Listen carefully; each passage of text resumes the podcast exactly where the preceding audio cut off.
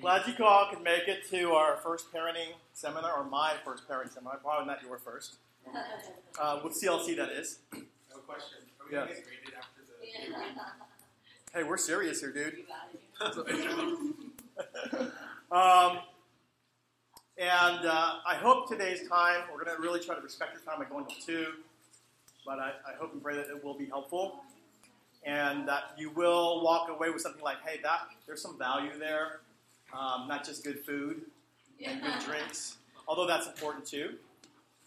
So we have this series going on that we are aiming to go through July of next year. The first two um, are going to be foundational to talk about uh, just our own personal maturation, our own personal evolving into whatever our kids need us to be, right?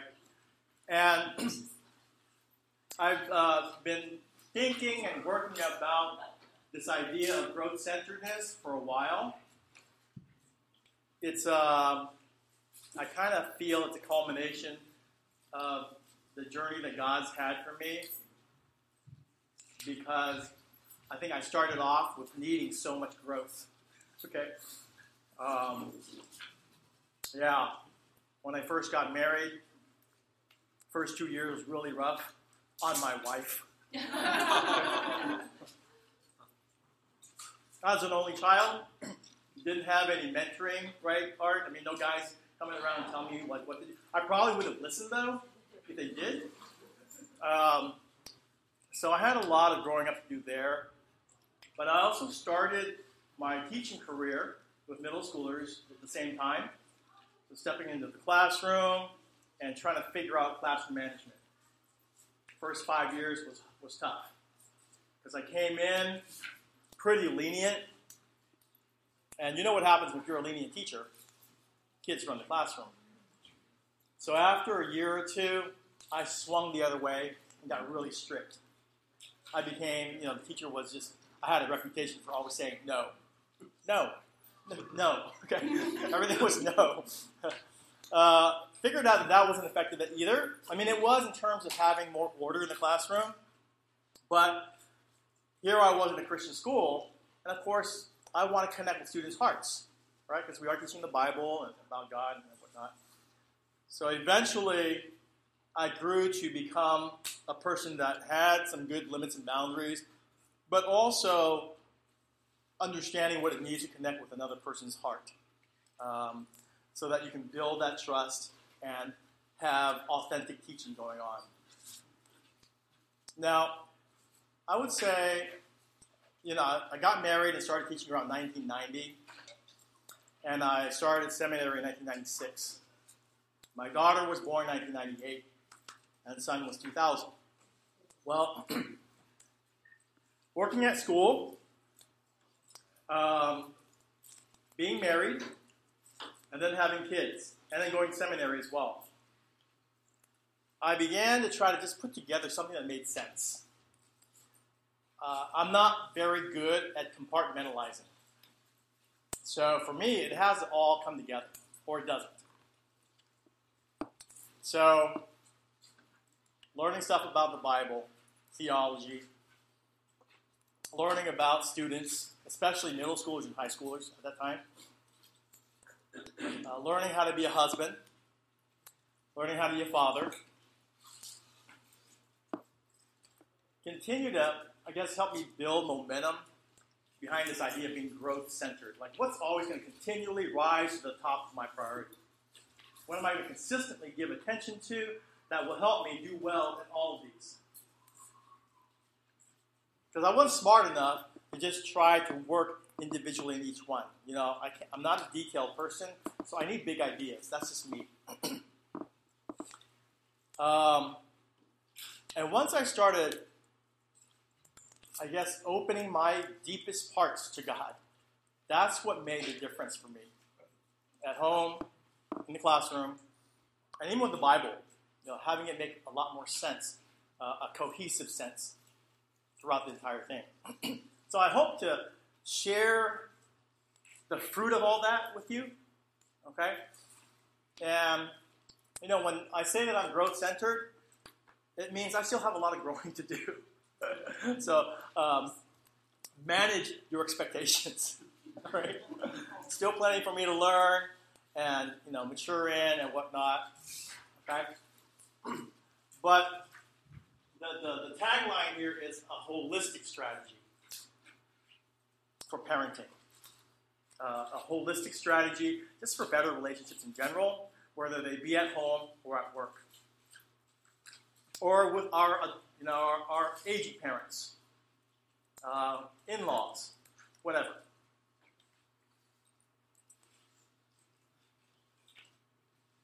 I have some objectives for us today. Hopefully, we'll be able to uh, understand why um, I'm proposing this idea of centering on growth, and then have you do a couple of activities. One of them is to assess your alignment, alignment of what's meaningful for you, your ongoing regular thoughts, and then your actions on a daily basis. And then there will be another activity where you're going to work on an assessment of just where you're at in terms of these big picture developmental models. And then the last objective is that you would be able to share about some of your takeaways from today and possibly some next steps. Okay? Any questions before we go on?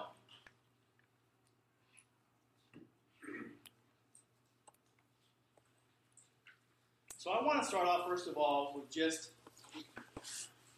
looking at our mission statement. Love God, make disciples that love God, love others, serve the world. I want to ground that firmly into life at home. What does it mean to love God at home, to love others at home, as well as serve the world at home? So, when it comes to loving God, um, my mind goes to Deuteronomy 6 that says, Hear, O Israel, the Lord our God, the Lord is one.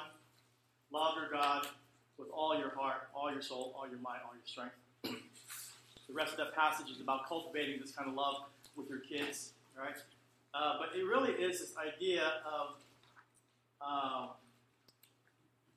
holistic, um, holistic being, holistic development. Uh, when we love God, that it involves our entire self.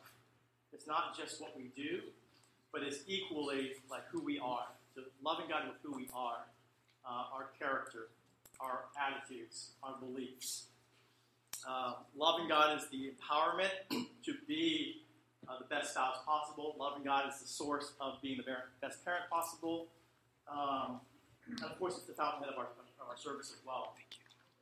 Now, when it comes to loving others, I like to really focus in on the idea that when the Bible or when God says, hey, love your neighbor or love each other, yeah, some of it is um, acts of service, what we do for each other. But when you go through Scripture and you look at loving each other, a lot of times it's just about the patience, about the kindness, about the lack of comparing. Um, trying to get to know the other person, the real person rather than just observing behavior. Um, this love that is always believing, always protecting, always enduring, right? So there's a lot of being in that love. And I say that especially to Asians because a big part of the Asian love language is doing for. Nothing wrong with that. But when we look at Scripture, we do see that that's not enough. And when we um, have tensions with kids, tensions with our spouses, you can't just do stuff for them. You have to work at the interior and your perception and your patience, right? Your humility, your compassion. um, okay, so then serving the world. Well, I really believe the world, one of the greatest needs this world has is for Christ like people. In your workplace, in our homes, we need people that are full of grace and full of truth. People that can be fully honest and candid, but absolutely respectful and compassionate as well. So it's not either or, it's both and. Um, to, you know, engage conflict well. I mean, if you think about the workplace, a lot of times you have a problem with your boss, your coworkers, when you go home, problems with your spouse, right? How do you do that in a healthy way? Where it's not just withdraw, isolate, become silent, or flying off the handle and just, you know, letting them have it. But how do you create the safe space to share deeply, to share openly, to share honestly? So I think when we have people like that, if we can raise more people like that, it's going to bless the world. Right? Um, okay, so that's enough of that. Now let me move on to this idea of, uh, before I got any questions about some of that introduction and connecting to the mission? Thumbs up? Awesome. All right. So centers. When I first presented this to the staff, they're like, what? centers? Is that like the centers that the kids do in school, you know? Um, and when I say centers, I'm talking about core values. I'm talking about what, not what we say is most important, but what is driving our decision making on a consistent basis. What, you know, how do we manage our time, our resources? Those underlying ones that really set priorities. And that's what I'm talking about when I say center, our center. So sometimes it's going to be work. Sometimes it's going to be school and education. Sometimes it's finances. Right? And so whatever is like the biggest, most important thing to us, kind of at a subconscious level, that's how we, you know, fill out our schedule, our calendar. Um, that's what determines how we show up in a, in a conflict. That's how we show up when we don't have anything. And we're just like, I'm done. Right? That's what I'm talking about when I say centers. What is your center? That, I mean, help me flesh this out, guys. I mean, because I know that this can be a vague idea if you've never heard before, if I've never talked to you about it before. But center is just, yeah, how do you organize yourself? Anybody have questions to kind of check that or dipstick the meaning here? Maybe you can like tell me what you hear I'm saying. What, what I mean by center? Are, you saying it's what you're focused on at the moment, or that varies from time to time? I'd say it's what you're focused on consistently. Maybe not every moment, but it's consistently pushing things. I mean, like I could have one week where I'm putting in a lot of hours, but then it's different if that's every week, 52 weeks a year, right? So what's center? You know, what's organizing? How, do, how, how am I organizing myself? Is it to be the primary breadwinner, day in and day out? So everything organizes around that. Yes. How, how does that relate to priorities? Okay. So priorities, when you start your day, you have your priorities, what you must get done, what you guard, um, what you'll say yes and no to, right? what you will allot resources for. So what your priority is, is determined by this organizing principle, right? This central thing that is driving everything else. In other words, everything else has to orient around it. So if it's God, well, that's going to look a certain way. But if it's finances, that's going to look a certain way. So whatever we're getting our security from, whatever we're kind of getting that deep sense of significance from, and strength, is that kind of So then, so it's like value and meaning, and priorities come after that. Priorities are oriented based on your. That could be if that's your organizing principle, right? Because for some people, they might say, okay, for me, it's not necessarily meaning, but I'm a person of action. I got to get things done. But that's my organizing principle. That's my center.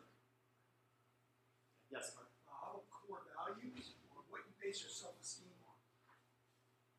Yeah, yeah. So there are people that base their self-esteem on their work, or their status in education, um, success. Right. So that's so at that core value, I guess all priorities are based off that. Yes.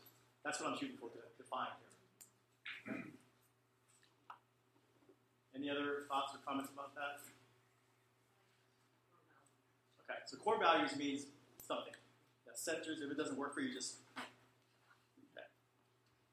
All right, next slide, please. So now let's go ahead and do an activity to just for you to clarify what your center is, what your core value is. All right, and it's going to do this by looking at what you consistently think about, what's really meaningful for you, and then ongoing regular actions. So on page four, all right, um, we're starting to look at centers or core values, and just you know, realizing they do have very far-reaching effects. If you do anything 24/7, every day of the year, you're going to have outcomes. They could be positive, they could be negative, but they could be neutral. But for us today, just I'd like to spend about maybe if you spend about 10 minutes, all right. First of all, thinking about um, your definition of marital and familial success. Okay, so that's going to be our meaning as parents, right? What's going to be best for my family, my marriage? So just identify that, define that. That's going to be our meeting portion. And then thoughts, like what are your day-to-day thoughts, and how do they align with what you believe about marriage and family? Especially when you have difficult situations that arise between you and a loved one, whether it's a spouse or a child. So those are thoughts. And then actions, what are your regular activities, and how do they align with your meaning and your thoughts with regards to marriage and family? Does that make sense? I've given some examples of, of meaning, something that's meaningful, and then some possible thoughts align with that, and actions. So, for example, like faith-filled life, faithful life. So, uh, if that's really meaningful for me, then God, thinking about God, thinking about biblical attitudes, values, principles, my innermost person, right? Those would be my thoughts. Uh, and then the actions are loving and empowerment and liberating. In other words, I want to be Jesus to others, to strengthen them and help them to become all that they want, uh, that God wants them to be. So that's an example. I've given three more examples. You may or may not like my examples. That's cool, right? But hopefully you kind of get an idea to think about what's meaningful for you as a parent, as a spouse, and then see how your thoughts and actions align with that. Does that make sense? okay, so give that a shot, and then maybe in a few minutes, once you kind of captured something, share it with your partner.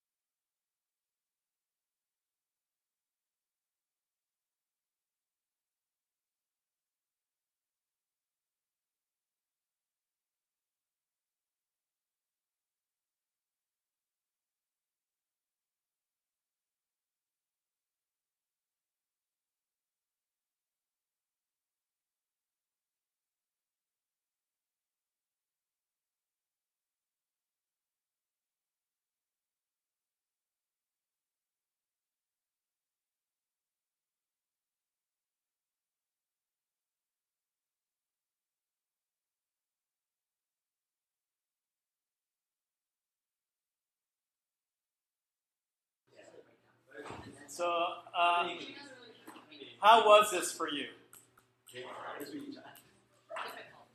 Difficult. What made it difficult?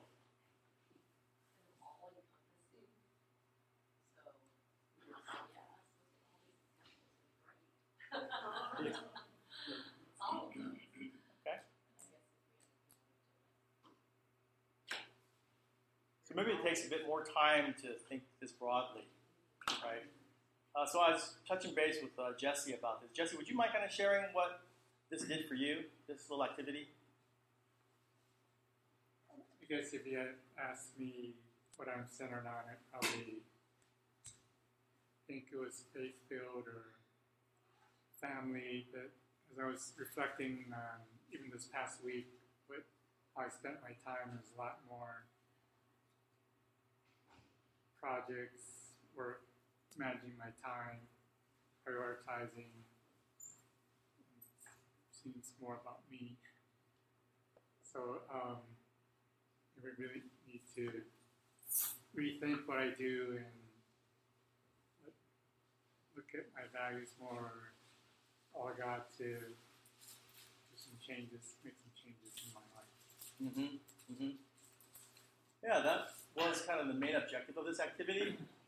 It's just to think about how am I using my time. And there's absolutely no judgment. However you're using your time, that's you. But then the next question, well, what do you want to do with that spread? Right? 'Cause there are going to be, be weeks where you have to work on this project. But then on the larger scope of things, how am I consistently managing things that shows a certain centering, a certain core value? Okay? So why center on growth? Why organize around growth? Why uh, prioritize growth? Today I want to share these three development models with you, just to think about.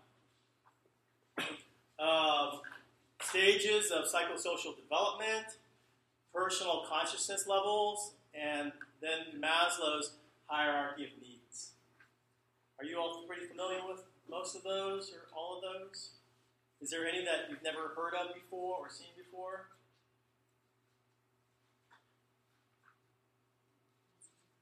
What is personal consciousness? Yeah, so we'll, we'll get there, Art. Okay? Yeah. Um, but these are the things I'm going to initially kind of go over to, to um, give a big picture reason as to why central on growth. Why have that as a core value? but the first one has to do with this lifespan development. Where down here, you know, this is infancy. That we need to develop trust. We need to feel like this environment, this world is a safe place. And that just sets a very powerful baseline for the rest of our lives. So it's faith, uh, it's trust, or if as little babies we're not getting what we need, we're going to develop this low level basal mistrust and skepticism of people, of the world. The world's not a safe place. From there, once we become toddlers, it's about autonomy. And if we don't achieve autonomy, we could slip into shame and doubt. Like, I'm not smart enough. I'm not strong enough. I'm not good enough. Right? These low level things. But autonomy means I am smart enough. I can do this. Let me do it. I want to do it. Okay? Um, toddlers, of course, known for doing that. Right? They want to tie their own shoes, whatever it may be, right? But from there on to preschool age is initiative to actually try something new, right? Rather than feeling like I'm always going to do it wrong. I don't want to try it because if I, if I try, I'm going to mess up. But have the confidence to just try new things. In the elementary years, it's going to be industry, meaning I can impact, I can affect things. I can put my mind to it, work on these problems at school or whatnot, in these social circles, and I can start seeing myself as a person that can affect. Okay. Or uh, more along the lines, still along the lines of autonomy, initiative, right? Um, development of the self. Now it's kind of hard to see probably, but this one here is the beginning of adolescence. Well, actually, it is adolescence, and it's time to develop identity. Like, who am I? What is life about? Those deeper questions. And the crisis here is if we don't develop a positive or healthy identity, it could lead into role confusion, where I don't know what I'm doing. And maybe there's a lot of experimentation in there, which is okay. But that is kind of the crisis of that stage identity or just being confused about who I am, what I am. Now, if we can have a solid base of these, then we move on to early adulthood, which is intimacy versus isolation. So, coming to a place where I know myself well, I know myself deeply, And now I know how to get close to another person to let them know me. And I can know, get, try to get to know that person at that level as well. Middle adulthood is going to be generativity versus stagnation. So their identity, uh, generativity is I'm going to make a difference. I'm going to show up and I'm going to bring positive change. I'm going to bring blessing to this world. Versus stagnation, meaning this is just how it is. This is how it's always been. This is how it always will be. Right? And so just having the sense of, I don't know if it's complacency, but not a lot of hope for improvement because just the system is just, that's the way the system is. So that's the crisis there. And then the last uh, stage in upper adulthood is integrity versus despair. At the end of our lives, we want to come to a place where it all just comes together. Okay? The good and the bad, the pain and the joy, my successes, my failures. It's one integral perspective. And the reason why I can integrate everything, the good and the bad, is because of Christ's redemption. That I don't see anything as a waste. Whatever I've gone through, whatever I've struggled with, whatever I've achieved, right? versus despair, that's just a horrible place to be. Everything's meaningless. Everything's just, what am I doing? Yes, Andrew. What's the difference between autonomy and initiative? Uh, So autonomy means I can do this myself, right? Whereas initiative is I'm trying something different. It does, it's definitely on the same vein. but It's a little bit further down the line in terms of development. So why should we center on growth? Because throughout our lives there are these numerous crises and challenges that we've got to overcome. There are positive outcomes of these stages, and there are negative outcomes of these stages. There are pitfalls, there are traps. And if we can prioritize growth, that means we can continue to learn, struggle, evaluate, try again, and overcome these crises, overcome these complexities. Because as we get older, life does not get simpler necessarily. You've got so many things to give attention to. On the outside, but also on the inside. Because in this, on the inside, every day you're adding to your narrative. You're adding to your story. You're becoming something. You're becoming someone else. So, you know, you, you look at your spouse or you look at somebody else you know, that's close to you, they're not the same person today as they were a few years ago. Even if they say they are, you're not the same. We are moving. Uh, any questions about uh, psychosocial? All right, so personal consciousness. It's similar because we are still talking about stages of being. But here, we're identifying some other nuances of each stage. Starting here, where it's just physical survival. Right? Our mind is thinking about what do I need to survive? And then from there, how do I get along with others? How do I fit in? The next one, how am I different? I distinguish myself. How am I unique? I, I want to fit in, I want to belong, but also I'm, I want to be myself. Four is kind of a very key place because um, it's the place of letting go. It's the place where you're deciding for yourself what do I really believe? And yes, my parents told me this, and yes, society tells me that, culture, I'm this, I'm that. But four, stage four, is coming to a place where, well, I'm going to decide. I don't want that anymore. That's not me. And I'm not going to continue this tradition or hold on to this value. And you determine something new. Uh, something that is authentically you. But of course, we know that God wants us to connect with others as well. So it's making our own decisions about our relational values too, how we're going to show up, how we engage, and how we commit. Now, this is so key because after this, we can kind of launch into greater meaning in our existence. That life is not just about making a living, it's not just about relationships, it's not just about this or that, but what else is it about? What else has God made me for?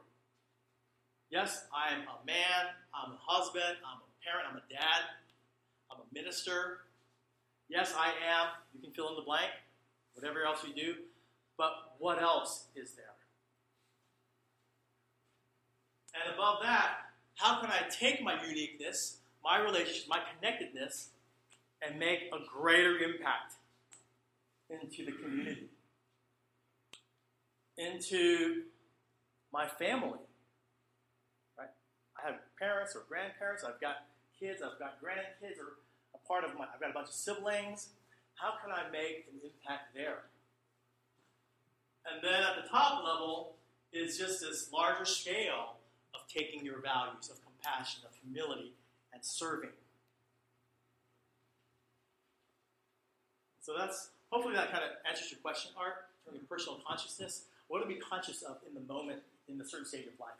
What matters to us? That meaning. and then, of course, what are we becoming? Okay, what are we becoming? Are we becoming this wise, visionary person that God intended you to be? And like I pointed out, this is kind of a key place that I found anyway. So why center on growth? It's just greater effectiveness. Greater effectiveness. Your ability to affect reality.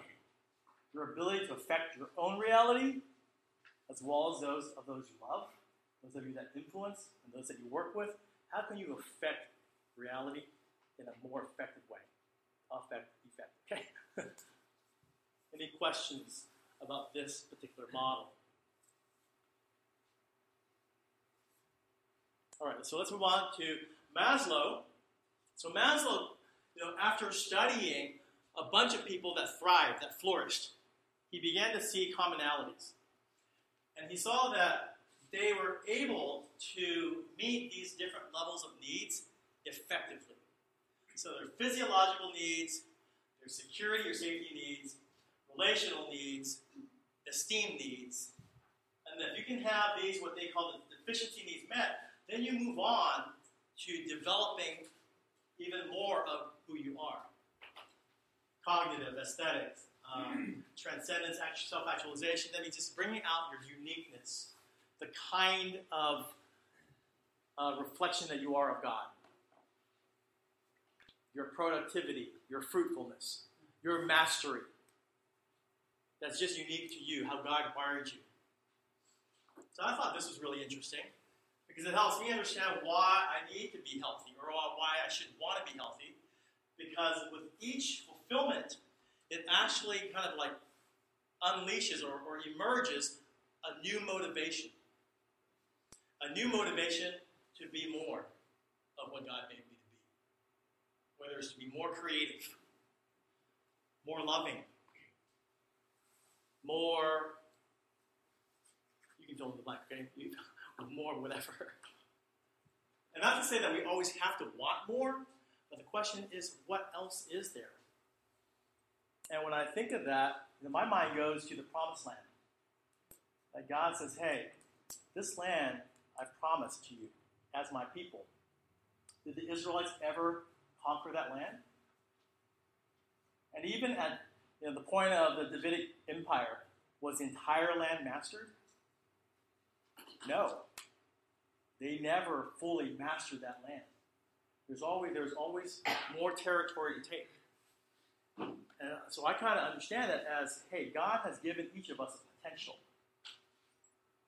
And there are battles and there are wars to be fought to conquer that potential.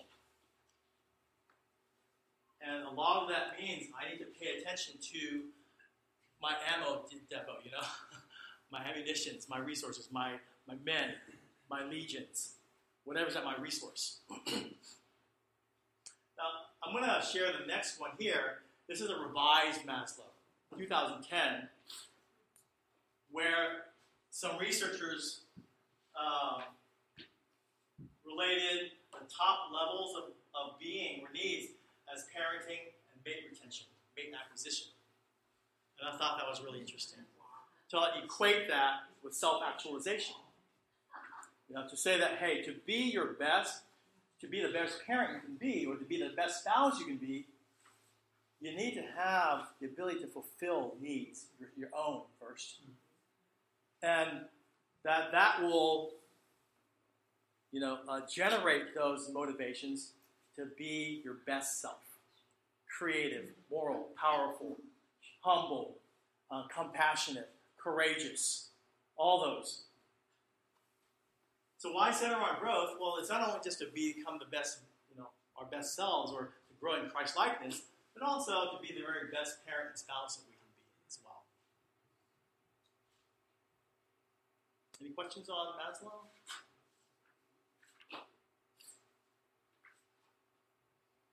Now, trying to put this all together, yes, Andrew. And you had a question. Angie, yes, Angie. I was gonna say, so when you keep repeating why center on growth, is it is the other side of that stagnation then, or like you get my question? Yeah. Like, is it growth versus stagnation? Is it? Because I feel like growth is a hmm thing, a, a Right, action. It's right. not a center, like you said, work, family, things like that. So is it the general growth in the correct categories, or is it the idea of growth and you're not just stagnant, or maybe moving backwards? I don't mean for this chart in specific. Right, right, right. Um,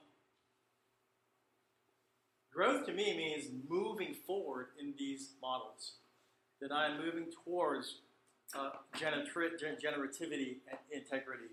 That I'm moving forward towards being the very best person that I can be, best parent I can be, right? Um, with the personal consciousness, being uh, a person with wisdom and vision, so to be able to lead.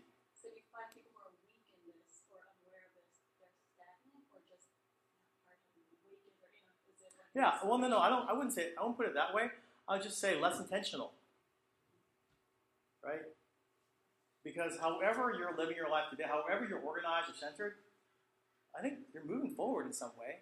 It could be three steps forward, two steps back. It could be, hey, let's take a little deviation for a little bit or whatnot. And all I'm proposing is I'm kind of fixing my. I guess I'm kind of being OCD about growth.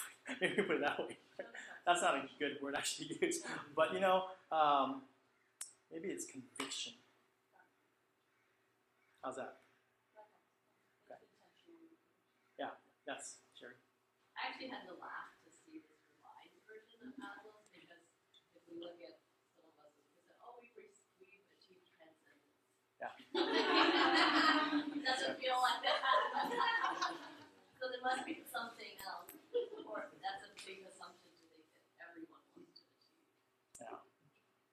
Well, I think that's the danger. right? We're not trying to say that parenting in general is transcendence. I just have to have a baby. Now, oh, I've, I've reached. It's what kind of parent am I? Um, It seems like you need like a whole other well, that's why I, I try to use other models too to fill in that that concept. Okay.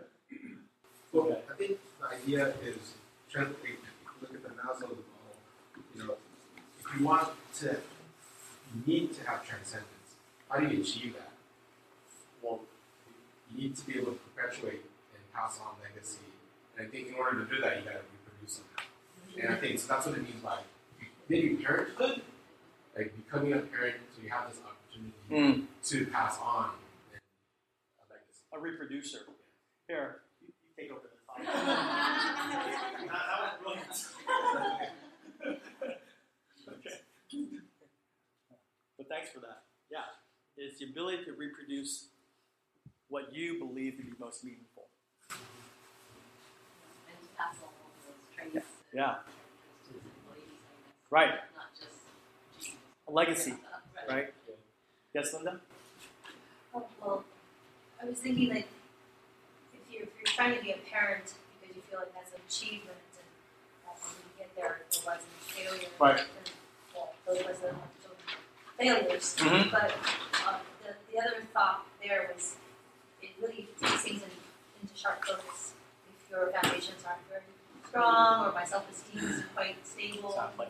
because then as my children are growing, I mean, what are, what kind of values am I instilling in them? So it, it should sort of cause you to really take a look at where, where foundations are. Mm-hmm. There's a lot. That was great insight, by the way. Thank you. All right. Um, Because as I've been thinking about these models, it's all kind of insights that I'm getting about why I need to do this and that, right? But it's so easy as parents to be distracted, so to speak. And it's by good things, believe me, right? by responsibilities. But I think our goal here is how can we become more intentional with greater focus? Uh, just who we're becoming. As Dallas Willard, American philosopher, Christian writer, he said the most important thing at any moment is who we are becoming. Because that tells us our direction. What's our direction? What are we becoming? All right, now, so this next uh, graph I've created is again just trying to synthesize everything in a way that hopefully it makes sense. Why center on growth? Why organize ourselves around these things that help everybody in the church, right? especially ourselves? Because it will impact our soul. And that is, I find, biblically speaking, that is ultimately our essence. Like, what are we essentially? We are our soul. And when God first breathed into the man this pile of dirt, he became a living soul. And if we have a soul that is thriving, then it helps us put in place and align our mind, our body, our will. Okay? And if my soul is well, then I have the ability to steward uh, the, my body, my will, my mind in the way that God wants me to, according to His design. But if I if I'm a lost soul, or if my soul is just almost dead because I haven't been paying attention to it, I don't give it its needs, then my body's going to take over as boss a lot of times. So I'm just driven by my cravings, my appetites, right? Or my mind goes awry, and my emotions are all over the place. And ultimately, my will. I mean, if we ever try to just do things by willpower, we're going to find out pretty quickly that this doesn't work. You have to have a much deeper or bigger understanding of yourself. That you're not just a will, you're not just a mind, not just a body and a mind and a will, you are a soul. And John Ortberg does a great job of delineating what a soul is and the needs of a soul. So he's got a book called Soul Keeping. Want you to check that out. but see, what we're becoming affects our soul. We're becoming, you know, intimate, generative, integral, that affects our soul. We're becoming, and if we're thriving here, okay, it's also going to help us in the development of going through these stages as well. A forward movement in our lives. Is this making sense? There's a two-way street here that our being is totally connected to what we're becoming, and they just feed each other. So why do I want to center on growth? Is so that I make sure this machinery is running well. And that's one way to look at what I'm talking about here. We're just trying to uh, look inside this device called life that God has given us. Right? Looking inside this mechanism of how do we move and mature to become the full person that God wants us to be, to achieve our potential, uh, the promises He's given us. Now, practically speaking, I wanted to throw in a practical, very practical component is this is the pathway to action. We receive data, right? We see stuff, we hear stuff, and then we interpret it. We interpret the data. And whatever our interpretation is, generates a feeling, whether I feel like doing it or not, or maybe I'm just going to go against that feeling and do it anyway. And then that generates the action. All right? Uh, and of course, there's a wide range of how these progress from one to the other. But generally speaking, this is how we act. These are the steps to our behavior. Does that does that make sense? Right? And this whole area of becoming and our soul impacts here. The story we tell ourselves. Now, this is most evident when you're in conflict. You're in a heated conflict, disagreement. emotions are strong. Well, whatever story you're telling yourself, it's going to generate the feeling to either run away or fight. Your fight or flight mechanism. And of course, God wants us to manage that. He wants us to have dominion over that fight or flight response. To be peacemakers, right? Blessed are the peacemakers, for they shall be called sons of God. These are the most the people most accurately reflect the Father. well, this story that we tell ourselves, we want it, or God wants it, to generate fruit of the Spirit love, joy, peace, patience, kindness, gentleness, faithfulness, self control. Because then I can really show up as Jesus would want me to, or as Jesus would. And so, why center on growth? Why prioritize growth? Because I want to do or be the very best that I can be to affect this. And I don't want to keep telling myself stuff that's not true, whether it's about myself, others, or God. And if you think about it, isn't that a big reason why God sent His Son? Because everybody has the wrong idea of God. It's called idolatry. And so God comes in the form of a baby. God's Son comes in the form of a baby.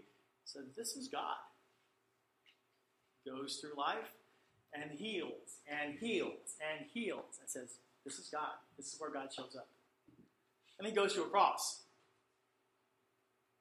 That's God. So we're telling ourselves, hopefully, a different story, an ever evolving story, a deepening story that is the gospel. And that gospel, we want it to mature in our lives. It's not the same story we told ourselves in Sunday school or what have we heard. Not that there was anything wrong with our Sunday school teachers, what they told us, but today, we're not in that classroom anymore. And hopefully today, all 66 books are informing our story, and we are exercising that story as we engage each other, whether it's in fun and joy or it's in disagreement, and to hash out truth and to try to reconcile different philosophies, um, different agendas, goals, or whatnot. Any questions about this thing? okay.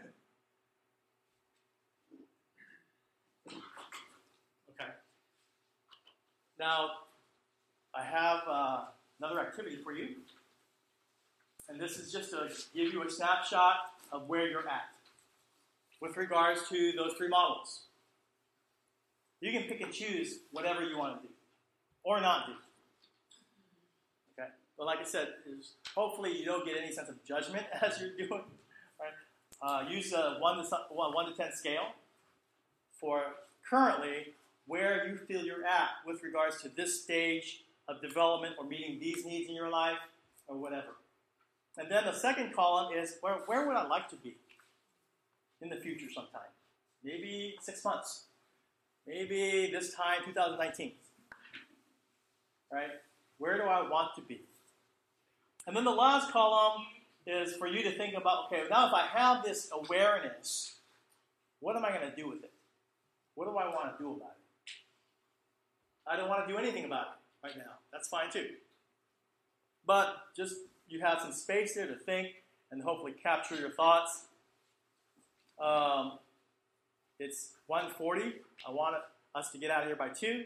So how about 5 or 10 minutes for you to just work on your own, and then the last 5 or 10 minutes for you to share. How's that? Yes, on? Just have a question. So, um, go back to over here. Yeah. Here. Um, what if any of those areas you're not doing well and you need to see like help, like counseling, therapy, whatever, before you even go to that Yeah. section? Call on. no, don't call me. So does, does that would that delay obviously to to, to closer to the bottom? Does that make sense? I wouldn't say it's delay. Again, the focus is on what will you do now? What do you want to do right now about it? And that in itself is an act of transcendence, right? You observe where you're at, and you just think, what am I going to do with it? And maybe it is to go seek help. Talk to others, talk to a professional, perhaps. Wait, so you just said transcendence. Are you saying that it's not like nirvana where you have to achieve for your entire life. You have to achieve every step of the way before you can transcend, or you're saying that you can be transcendent in the in some small aspect of your life. Yeah. I think so. So it is you can compartmentalize totally. those little triangles. If you want to, into Gordon. different parts of your life. Yeah. Okay,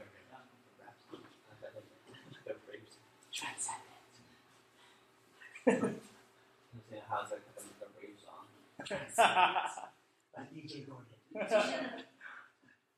Um, is there like a time horizon on the where you want to be with this, like before I die, kind of thing? Or is it just Well, five you, you tell me. You tell me.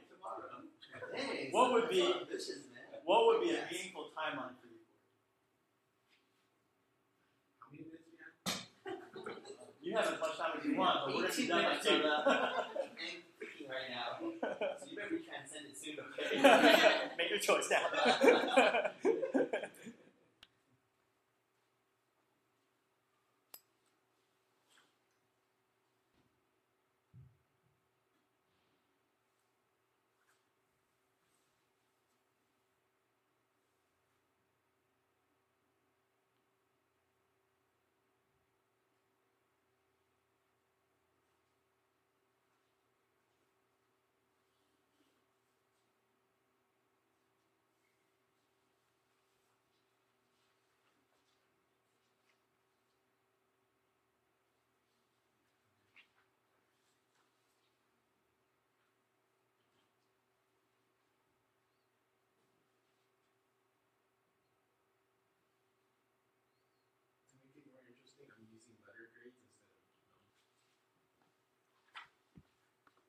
About ready to share some takeaways with your spouse or neighbor?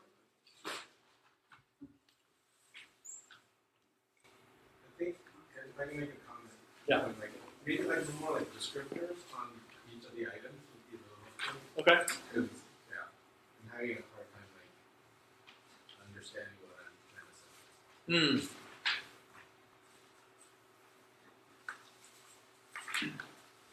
Anyone in particular that we can just take a quick jump on?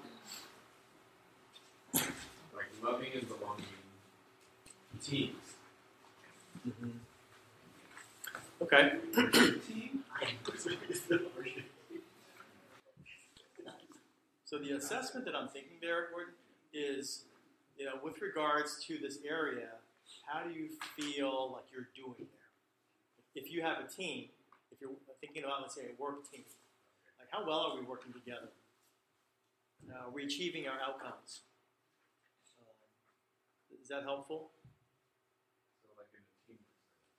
hmm And then if you're talking about like a scripture that comes to mind for team or even just love and belonging, um, for the team, I'm thinking of like the, the passages on the body. Okay, each member does its part. How we recognize that diversity. Maybe I'll come up with better ones if I have some time. Um, for love, I'd, go- back to 1 Corinthians 13, what love is, and how am I doing in those areas. Anybody want to jump in there, feel free.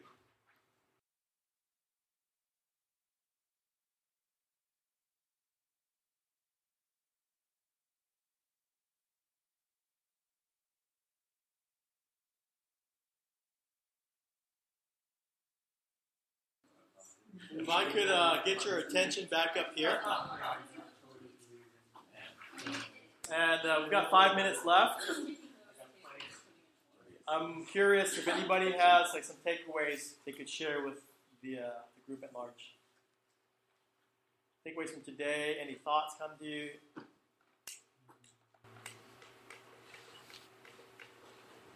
Andy had a good point of view. She was saying that how maybe her tent or what she wants to be is different from like else's tent where we want to be at, which is the interesting takeaway.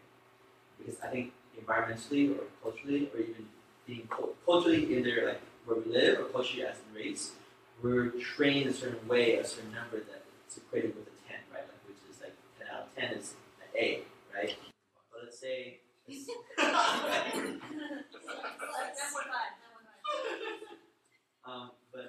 let's say for R10 is like R10 is like for even let's say for um, a child that has more needs. Let's say for us, like for whoever's going to be that R10 is like for them just to get out of the house, just to go to school, right? Just to get out, right? So I think hmm. that's neat. Mm. interesting. on here you put 10 as well. Mm-hmm. Not 10 is A plus, it's just well. Right. Which is interesting how you put that because they, some people are going, I have an issue with that great or superior Mm. or, or excellent, right? So sorry, Gordon, it's, it's, it's, it's said it well. Isn't it well above? oh my god. Lynn, how are you? I'm praying for you, sister. Interesting. Well, what I really appreciate that is it highlights the importance for diversity or subjectivity. Yeah. And we need to respect that. Yeah, Right. definitely. It helps to broaden our own perspective.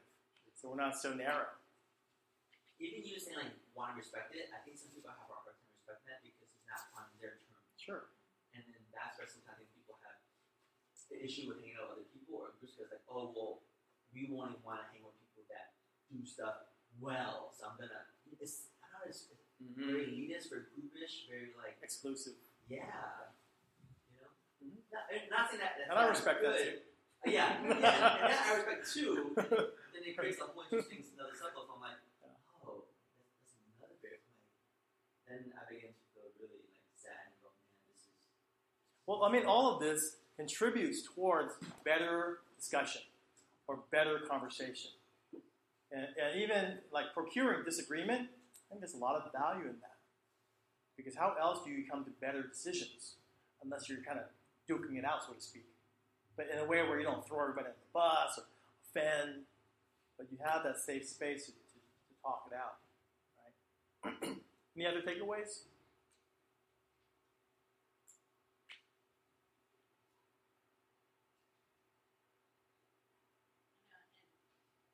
I just have to, this is one of two foundational seminars. So just try to remember this isn't just a one and take it. It's one out of nine, and we're just making sure everybody's starting at the same point. Thanks, Marilyn. That's the best takeaway. Thank you. Yeah.